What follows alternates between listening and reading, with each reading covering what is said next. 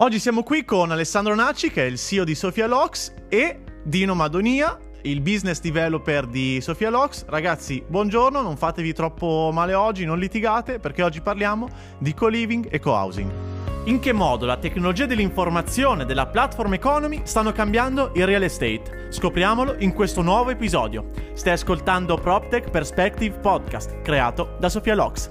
Scopri di più su sofialox.com. Il giorno oggi stiamo registrando che è il 21 maggio, allora dovete sapere, non so se lo sapete, che il 22 maggio per i crypto enthusiast è uno dei giorni più importanti perché è stato uno dei primi giorni in cui c'è stato un importantissimo scambio di eh, valuta di Bitcoin. Infatti il signor Laszlo aveva comprato eh, circa una decina d'anni fa due pizze con il costo di 10.000 Bitcoin che se se li fosse tenuti oggi sarebbero circa 330 milioni di euro, no? Eh, e questo mi fa pensare a quanto questi nuovi trend, se presi nel momento giusto e se compresi nel modo migliore possibile, possono fare una grandissima differenza per le persone e per il mercato in generale. E quindi è per questo oggi che con voi due oggi, ragazzi, vorrei parlare un po' di co-living e co-housing, perché se ne sentono di tante, cioè ne sentono di poche, ma di tante, e quindi vorrei fare un po' di chiarezza. E chiedo ad Alessandro, a Dino, non so, decidete voi chi parla per primo, un po' cosa sono i co-living, cos'è il co-housing, facciamo un po' di chiarezza. Innanzitutto io apprezzo sempre le tue eh, trovate storiche da un punto di vista tecnologico, però no, lascio, lascio andare Dino, volentieri. Sì, eh, grazie Alessandro. Ehm, per quanto riguarda il panorama che vediamo, eh, diciamo, con frequenza, noi operiamo nel, nel territorio milanese principalmente, è un territorio che appare comunque in grande fermento nonostante eh, gli anni, i periodi che stiamo vivendo e effettivamente ciò che stiamo notando nel, nel panorama milanese, in particolare nel settore residenziale, come ehm, le nuove costruzioni, i nuovi edifici vadano più, sempre di più nel, ehm, rispetto al, diciamo, al, residenziale tradizionale ad un modello che vede il concetto della condivisione, condivisione soprattutto degli spazi, mh, dove fondamentalmente diciamo, gli inquilini possono, possono usufruire di questi spazi eh, vivendolo anche proprio come estensione della loro eh, unità abitativa.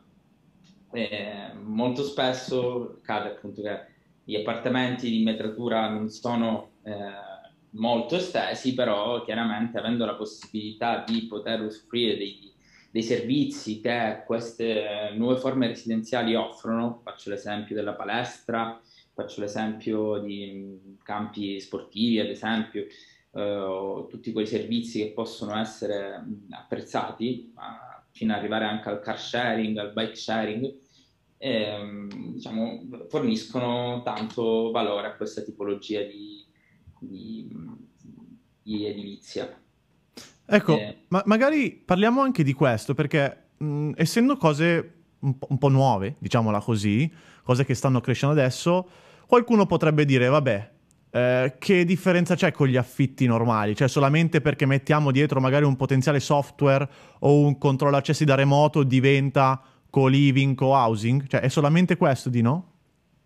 No, eh, sarebbe molto riduttivo. Diciamo che questo cambiamento nel, nel, nel fruire gli spazi e nell'approccio all'edificio chiaramente non ha impatto solo sul, su chi va ad abitare lo spazio, ma certamente anche un impatto su come viene gestita, un impatto sulla filiera, un impatto su quelli che sono i costi da sostenere. Magari su questa parte lascio la parola ad Alessandro.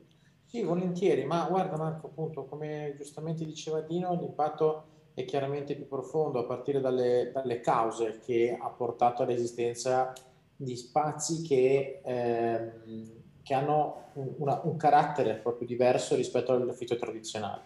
Mi ricordo in una um, scorsa appunto, puntata del podcast che avevamo insieme, Marco, tu feci una giusta eh, comparazione con quello che è successo nel mondo del cloud computing, no? Cioè, tu raccontavi dicendo ma quello che vedo accadere nel mondo real estate è un po' quello che storicamente è accaduto nel mondo dei server in affitto, diciamo. Quindi eh, anni fa si aveva l'acquisto del server che mi tenevo nella server farm dell'azienda, dopo un po' sono iniziate a venire fuori aziende che si occupavano del classico hosting e sempre di più si è andato verso una messa a servizio di, ehm, eh, de, de, appunto del server da ti sto affittando il, se- il, il ferro all'ora o al mese a ti gestisco anche tutte le complessità che stanno sopra al server.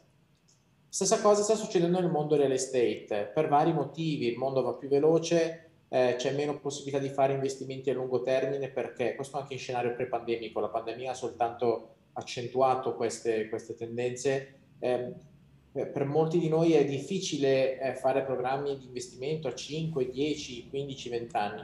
E quindi fondamentalmente chi si occupa di gestire degli asset sta fondamentalmente portandosi in casa anche tutta una parte di compiti che prima venivano delegati a chi quegli asset li doveva utilizzare eh, al fine fondamentalmente di rendere più accessibile quindi eh, un determinato asset che può essere un server ma può anche essere fondamentalmente un edificio. Eh, l'estremizzazione nel mondo degli uffici che è nata prima è stata quella del coworking, quindi non affitto più nove anni più nove anni, ma affitto una scrivania per un giorno, nei casi più, eh, più spinti, per arrivare al co-living, che è una via di mezzo, diciamo, tra appunto l'affitto tradizionale, però andando molto nella direzione di quello che è l'hotellerie, quindi eh, prendo una, un letto per una notte. Chiaramente vivere la propria vita in un hotel probabilmente non è molto Mm, diciamo, eh, di gusto per i, per i, più di noi, però si tende a mutuare un pochino di quelli che sono i servizi dell'hotellerie, quindi è facile trovare un servizio di conciergerie all'interno di un co-living, è facile trovare delle aree comuni, eh, come diceva Dino giustamente, come una palestra, eh, come un'area di co-working, aree verdi, ok? Eh, quindi i, motivi sono fondamentalmente molto più profondi e risiedono nelle mutate esigenze economico-finanziarie della società. Ecco, Dino, tu sei quello che tra tutti noi sei quello più vicino al mercato, no? Da business developer parli con molte persone, immagino, ultimamente credo molto più su Zoom che fisicamente, purtroppo, per ovvietà di cose. Um, però io vorrei aiutare ancora un po' di più le persone che ci stanno ascoltando, no? Eh, e aiutare anche me. Perché vorrei far capire subito se questo contenuto che stanno ascoltando è per loro o no, perché è importante. E quindi eh, quello che vorrei sapere adesso da te è Co-living e co-housing, quali sono le necessità che mi fanno capire, ok, queste sono delle innovazioni, dei trend su cui io devo puntare? Cosa che senti dai tuoi clienti magari? Eh, guarda, ehm, possiamo avere una... possiamo prendere diciamo, la domanda da un duplice punto di vista, cambiando la prospettiva, perché diciamo che l'impatto più evidente può essere quello del, di chi va a occupare lo spazio e eh, si ritrova un contesto fondamentalmente appartamenti per lo più già arredati, eh, pronti all'uso eh, con tutti i servizi che come dicevamo possono includere dalla pulizia al, ai servizi di palestra, di spazi fruibili. Diciamo che questo è mh, mm, eh, un punto di vista. Il punto di vista invece che mi ritrovo a vedere più da vicino è invece il punto di vista di chi diciamo, l'immobile lo mh, mm, pensa, progetta, eh, realizza e addirittura gestisce. Anche perché proprio dal punto di vista del mercato abbiamo visto una, un'evoluzione, il mercato si sta trasformando. Eh, nei, nel modello tradizionale, come potrete immaginare, chi andava costruire un immobile adibito a, eh, nel settore residenziale, costruisce l'immobile, lo vende, vende i singoli appartamenti e poi diciamo, è finito il suo ruolo. Diciamo, viste, vista la situazione, comunque vista anche la trasformazione che sta colpendo il mercato, chi eh, decide di compiere un investimento nel, in co-living dovrà anche avere un onere di gestione di quella, eh, di quella proprietà, perché chiaramente mh, i servizi che vengono, che vengono eh, erogati eh, ai, ai, beneficiari sicuramente hanno un costo e quel costo poi chiaramente viene anche, ehm, viene anche subarcato da chi, chi vive questi spazi.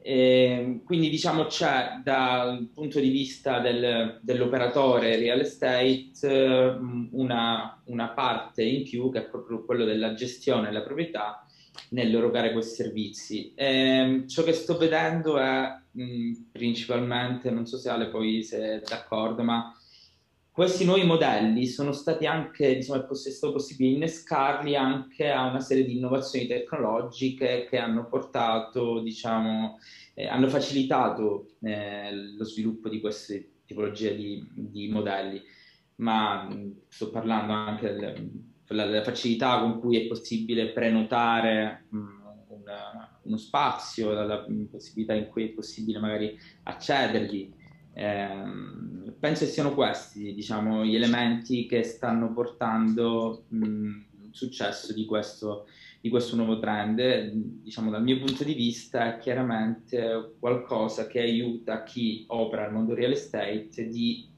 aumentare i margini e rimanere, diciamo, sta nell'occhio della servitization anche dello spazio. Io concordo pienamente, guarda Dino, perché Infatti la cosa da tenere sempre in mente è appunto che tutta questa nuova tipologia di spazi poi sono rivolti anche a una generazione che è quella dei millennial, che hanno anche un certo gusto e una certa ehm, diciamo, propensione a certi tipi di prodotti e servizi piuttosto che altri. Chi si trova a gestire questi spazi quindi ha bisogno nella sua catena di fornitura di aziende, di operatori che si sono predisposti appunto a lavorare in modo a servizio, no? secondo la servitization come diceva giustamente Dino, quindi magari un'azienda più tradizionale che fa la vendita e ritorna dopo qualche anno per rivendere l'aggiornamento del sistema o per solo la manutenzione non è più un'azienda adatta per un operatore che invece si trova tutti i giorni a doversi confrontare col cliente finale e quindi ha bisogno anche di fornitori che lo supportino nel day to day durante questa operatività. Diventa molto importante per le aziende che operano in modalità as a service, ad esempio l'help desk, il, il customer support, il customer service è un qualcosa che non solo devi essere bravo ad organizzare, ma devi esserti anche strutturato da un punto di vista, per esempio, del prodotto, della tecnologia, nel nostro caso, che metti nell'edificio, affinché questa tecnologia e questo prodotto ti aiutino a poter offrire correttamente eh, il servizio di supporto tecnico verso il cliente finale in maniera corretta. Quindi proprio ha degli effetti anche su tutta la filiera e quindi gli operatori di mercato stanno cercando aziende che sposano un po' questa nuova visione. Uh, c'è un elefante nella stanza e devo farvelo vedere anche a voi. E l'elefante della stanza è Airbnb, ok? Eh, perché quello che, quello che, sto vedendo è che se una persona oggi decide di investire una certa quantità di denaro, un investimento, a fronte comunque di, un, di dei diversi business model che possono essere abilitati, perché poi magari parleremo anche di questo, vi chiederò anche di questo, il punto è come faccio a essere sicuro che Airbnb non mi ruba il mercato. Cioè, e quindi il punto a cui sto chiedendo a voi è questo, molto più direttamente. Perché Airbnb non potrà fare mai una cosa del genere o se lo farà, come differenziarsi? Perché Airbnb ha un ruolo diverso sul mercato, è un distributore eh, di fondamentalmente pacchetti vacanza, detta male. Cioè loro sono sì all'interno del mondo PropTech, ma si occupano della versione legata al turismo e sono una piattaforma di distribuzione. Il mercato del co-living ha sicuramente bisogno di piattaforme di distribuzione. La classica agenzia immobiliare probabilmente fa un po' più fatica a star dietro e stanno nascendo dei modelli digitali eh, a riguardo. Quindi c'è tutto un mondo PropTech legato all'e-commerce per le soluzioni co-living, legate però appunto al mondo della, non del leisure, della, della, della vacanza, ma della... Um, della permanenza in un determinato posto. Quindi in realtà ti dico, una, un pivoting di Airbnb può essere un nuovo canale di distribuzione per un business che però nasce dai fondi immobiliari. No, non è il singolo proprietario di un appartamento che fa il co-living, è il fondo immobiliare che ha un qualche asset eh, finanziario, quindi appunto real estate, che vuole mettere a reddito in una maniera più consona ai, ai giorni nostri. E Airbnb potrebbe essere, ad oggi non lo è, ma potrebbe diventare uno dei canali di distribuzione di quel, di quel mondo, oppure eh, operatori più tradizionali come mi viene da dire idealista, ad esempio, o appunto a, a altri operatori ancora più tradizionali. In Italia abbiamo uh, c'era Pirelli Real Estate, Tecnocasa, Tempo Casa, Gabetti, eccetera, potrebbero organizzarsi per andare in questa direzione.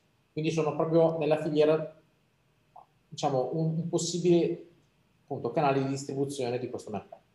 Lasciami aggiungere Alessandro solo per chiarezza che nel modello del co-living ciò che accade è che appunto la proprietà rimane spesso proprio mh, mm, eh, al, al, fondo, che non va ad alienare le singole unità, magari può farlo in, in modo marginale, ma eh, continua a tenere la proprietà e con la gestione, eh, quindi chiaramente fornendo dei servizi servizi che eh, presentano per il fondo dei costi, questi costi eh, saranno, sost- eh, saranno, sostenibili e chiaramente andranno a re- portare la redditività del, dell'immobile ehm, diciamo, un po' superiore rispetto al classico compravendita. Del... Dino, sì, una cosa che ci ha colpito stamattina, ne parlavamo prima in una delle interviste che abbiamo fatto che uscirà su PropTech Perspective come articolo nelle prossime settimane, appunto la differenza del costruire per diciamo, affittare in modalità co-living piuttosto che il costruire per vendere. Parlando con un, appunto, un importante operatore di mercato di cui poi eh, appunto, daremo contezza nelle prossime settimane con un bel articolo che uscirà, era proprio questa una delle differenze importanti. In genere la costruzione nuova veniva fatta per la pura vendita e l'affitto nasceva sull'usato quello che sta succedendo adesso è che il fondo immobiliare costruisce per affittare in una modalità flessibile.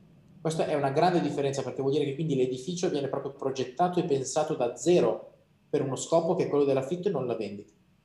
E questo cambia mh, abbastanza in maniera profonda appunto il mercato immobiliare nel real estate eh, oggigiorno. Vedo che ci sono comunque due modi di utilizzare la tecnologia, o meglio le nuove tecnologie da una parte c'è fare le cose vecchie che sono sempre fatte senza computer, con il computer e con uno schermo, eh, che vorrebbe dire utilizzare Zoom inquadrandoci l'orecchio, eh, in modo molto eh, semplice. Dall'altra parte invece c'è poter fare una conferenza su Zoom parlando, facendosi vedere, poi utilizzando la registrazione per mandarla ai partecipanti, quindi avere anche un modo per fare un follow up. Ok, questi sono due modi completamente diversi di intendere la tecnologia. E allora oggi dovete convincermi che co-living, co-housing, tutte queste nuove iniziative non sono solamente un affitto del 1800 dove puoi prenotare online, ma sono anche un modo per abilitare nuovi business model da parte dei tenant. Domanda bella tosta, Marco. Guarda, io ti risponderei in questo modo. Quanti dei tuoi coetanei avrebbero la possibilità di attivare un mutuo che sono in grado di chiudere in 10 anni, oggigiorno? Eh, allora, è un intervallo che va da 0 a 1 dove uno è figlio di qualcuno che ha tanti soldi. Esatto, quindi la verità è che la grandissima trasformazione eh, sta proprio qui. Eh, sto abilitando la possibilità dell'indipendenza di un giovane. Dei, la, la, la, la vera innovazione qui è da un punto di vista sociale eh, la generazione dei millennial è eh, una delle prime che eh, appunto negli ultimi dal dopoguerra non ha una, un prospetto di futuro di continua espansione e crescita. E quindi non è tanto non, dal mio punto di vista non, tra, non, si tratta tanto di innovazione tecnologica ma di innovazione sociale sentivo una bella intervista qualche giorno fa non, non ricordo onestamente dove dove eh, ah, da, in, in, uno dei podcast dei nostri amici del del, European House Ambrosetti con cui abbiamo fatto un intervento qualche giorno fa e appunto dicevano che qualsiasi innovazione in realtà è un'innovazione sociale alla fine e questa forse è quella più, più profonda, no? quella che va a toccare la, la vita di tutti i giorni delle persone. Se non ci fosse questo tipo di innovazione e la tecnologia che l'abilita okay, a poterla fare, a poterla gestire, semplicemente ci troveremmo molti più giovani che sono costretti ancora a vivere con i genitori perché non avrebbero modo di conquistare l'indipendenza. E... Eh, la credo così. Lasciami aggiungere che secondo me è anche appunto, sono molto d'accordo sul fatto che sia un'innovazione prettamente sociale, ma non dobbiamo dimenticare che c'è anche un fattore di mh, mm, community, nel senso che rispetto ai modelli tradizionali, chiaramente, dove io il mio appartamento è basta. In, questo, in, questi contesti chiaramente la socialità è, molto più spinta, ma mm, diciamo anche dal fatto che è possibile incontrarsi in spazi comuni e quindi si crea questa sorta di community che rappresenta um, un valore sicuramente appunto per le nuove generazioni, per i millennials che diciamo, apprezzano molto questo tipo di eh, stile di vita sicuramente. Vedi, io già pensavo che mi avresti risposto con un pricing add-on o con una subscription premium, eccetera, eccetera. Invece mi avete fatto sognare. Arriveranno, Marco, eh? cioè non è che non ci sono, sono, sono lì dietro un angolo, ma sono una conseguenza, non la causa dal nostro punto di vista. No, no, certo, ma era bella la vostra risposta proprio per quello, perché comunque si va a comprendere quelli che sono, diciamo nel modo cattivo, i social needs, in modo come dicono tutti ormai su LinkedIn, eh, rispetto a quelli che sono magari il, l'ambito economico, che è una conseguenza, come dicevate voi. E guarda, ti faccio solo un, un'ultima chiosa, poi non so se abbiamo esaurito il tempo o meno, ma io vedo questo discorso legato all'innovazione tecnologica come quasi un abilitatore silente di nuovi modi di fare, no? eh, l'abbiamo visto purtroppo o per fortuna appunto con la pandemia. Cinque anni fa, dieci anni fa non avremmo mai avuto la tecnologia per fare un vaccino eh, in otto mesi, in nove mesi. E questo è stato possibile perché eh, le scienze tecnologiche, quelle informatiche, hanno consentito per esempio di raggiungere capacità computazionali di simulazione che non avevamo banalmente cinque anni fa. Eh, lo stesso appunto nel mondo del real estate, il fatto di avere le tecnologie IoT cui si è investito per tanto negli ultimi anni, eh, sono, o le tecnologie e-commerce, internet banalmente, tutto questo ha abilitato nuovi modi di poter fare e, e di reagire in maniera più tempestiva a dei cambiamenti sociali che sono stati quasi eh, inosservati per tanti anni e ci si è trovati da un, punto, un certo momento con l'altro di persone con altissimi gradi di preparazione anche specialistica, con delle lauree importanti, che però arrivati sul mondo del lavoro si trovavano e si trovano tuttora con l'impossibilità di accedere ad un reddito minimo che gli consenta di eh, programmare correttamente il proprio futuro. Per fortuna che almeno l'innovazione tecnologica sta alleviando particolarmente questo problema, ehm, dando una possibilità di, di diventare adulti a tutte queste persone. Allora, momento finalissima del Grande Fratello, ok? Eh, però sostituiamo la classica domanda del perché dovrebbero votarti al adesso ditemi molto molto breve in una frase perché io dovrei interessarmi di co-living e co-housing nel 2021? Eh, diciamo da operatore sicuramente per garantire maggior redditività al, al, all'immobile, quindi all'asset che stai costruendo. Da beneficiario sicuramente per, da, da, da utente che appunto, si interessa al co-housing perché decide di abbandonare l'appartamento tradizionale un edificio tradizionale, lo fa proprio per il, ehm, l'esigenza e il bisogno di socialità, eh, appunto nel contesto della sharing economy, eh, avere la, anche proprio la flessibilità di poter dire vado a vivere per tot tempo in un posto dove ho tutto già chiavi in mano che fa ridere perché molto spesso le chiavi non sono ne- nemmeno più fisiche in, questi, in queste, nuove, queste, nuove, strutture, eh, ti dà una flessibilità che chiaramente mh, è diversa rispetto all'affitto tradizionale. Avrebbero già lanciato la pubblicità, eh, te lo dico, sei andato un po' lungo, però Alessandro proviamo con te adesso. No, concordo, concordo con Dino, la, la domanda è, dovresti interessartene, ti dovrei fare te la domanda su chi sei, eh, a seconda dei, del, del, ruolo che ricopri, eh, se sei un operatore immobiliare non puoi non interessartene, perché devi capire come far rendere degli asset che altrimenti sarebbero delle liabilities per te. Eh, se sei un cliente finale invece è un po' di come dire perché dovrei interessarmi dei, del motore elettrico. È la cosa che starà a venire nei prossimi pochissimi anni, quindi in un qualche modo è meglio trovarsi preparati perché eh, sarà un, un, aspetto che avrà una parte importante del, del tuo quotidiano. Insomma. Ottimo, ragazzi, vi ringrazio per questo tempo che mi avete dedicato. Trovate i loro contatti comunque su sofialox.com e niente, alla prossima puntata di PropTech Perspective Podcast. Grazie Marco. Grazie Marco. Ciao di no. Ciao Alessandro.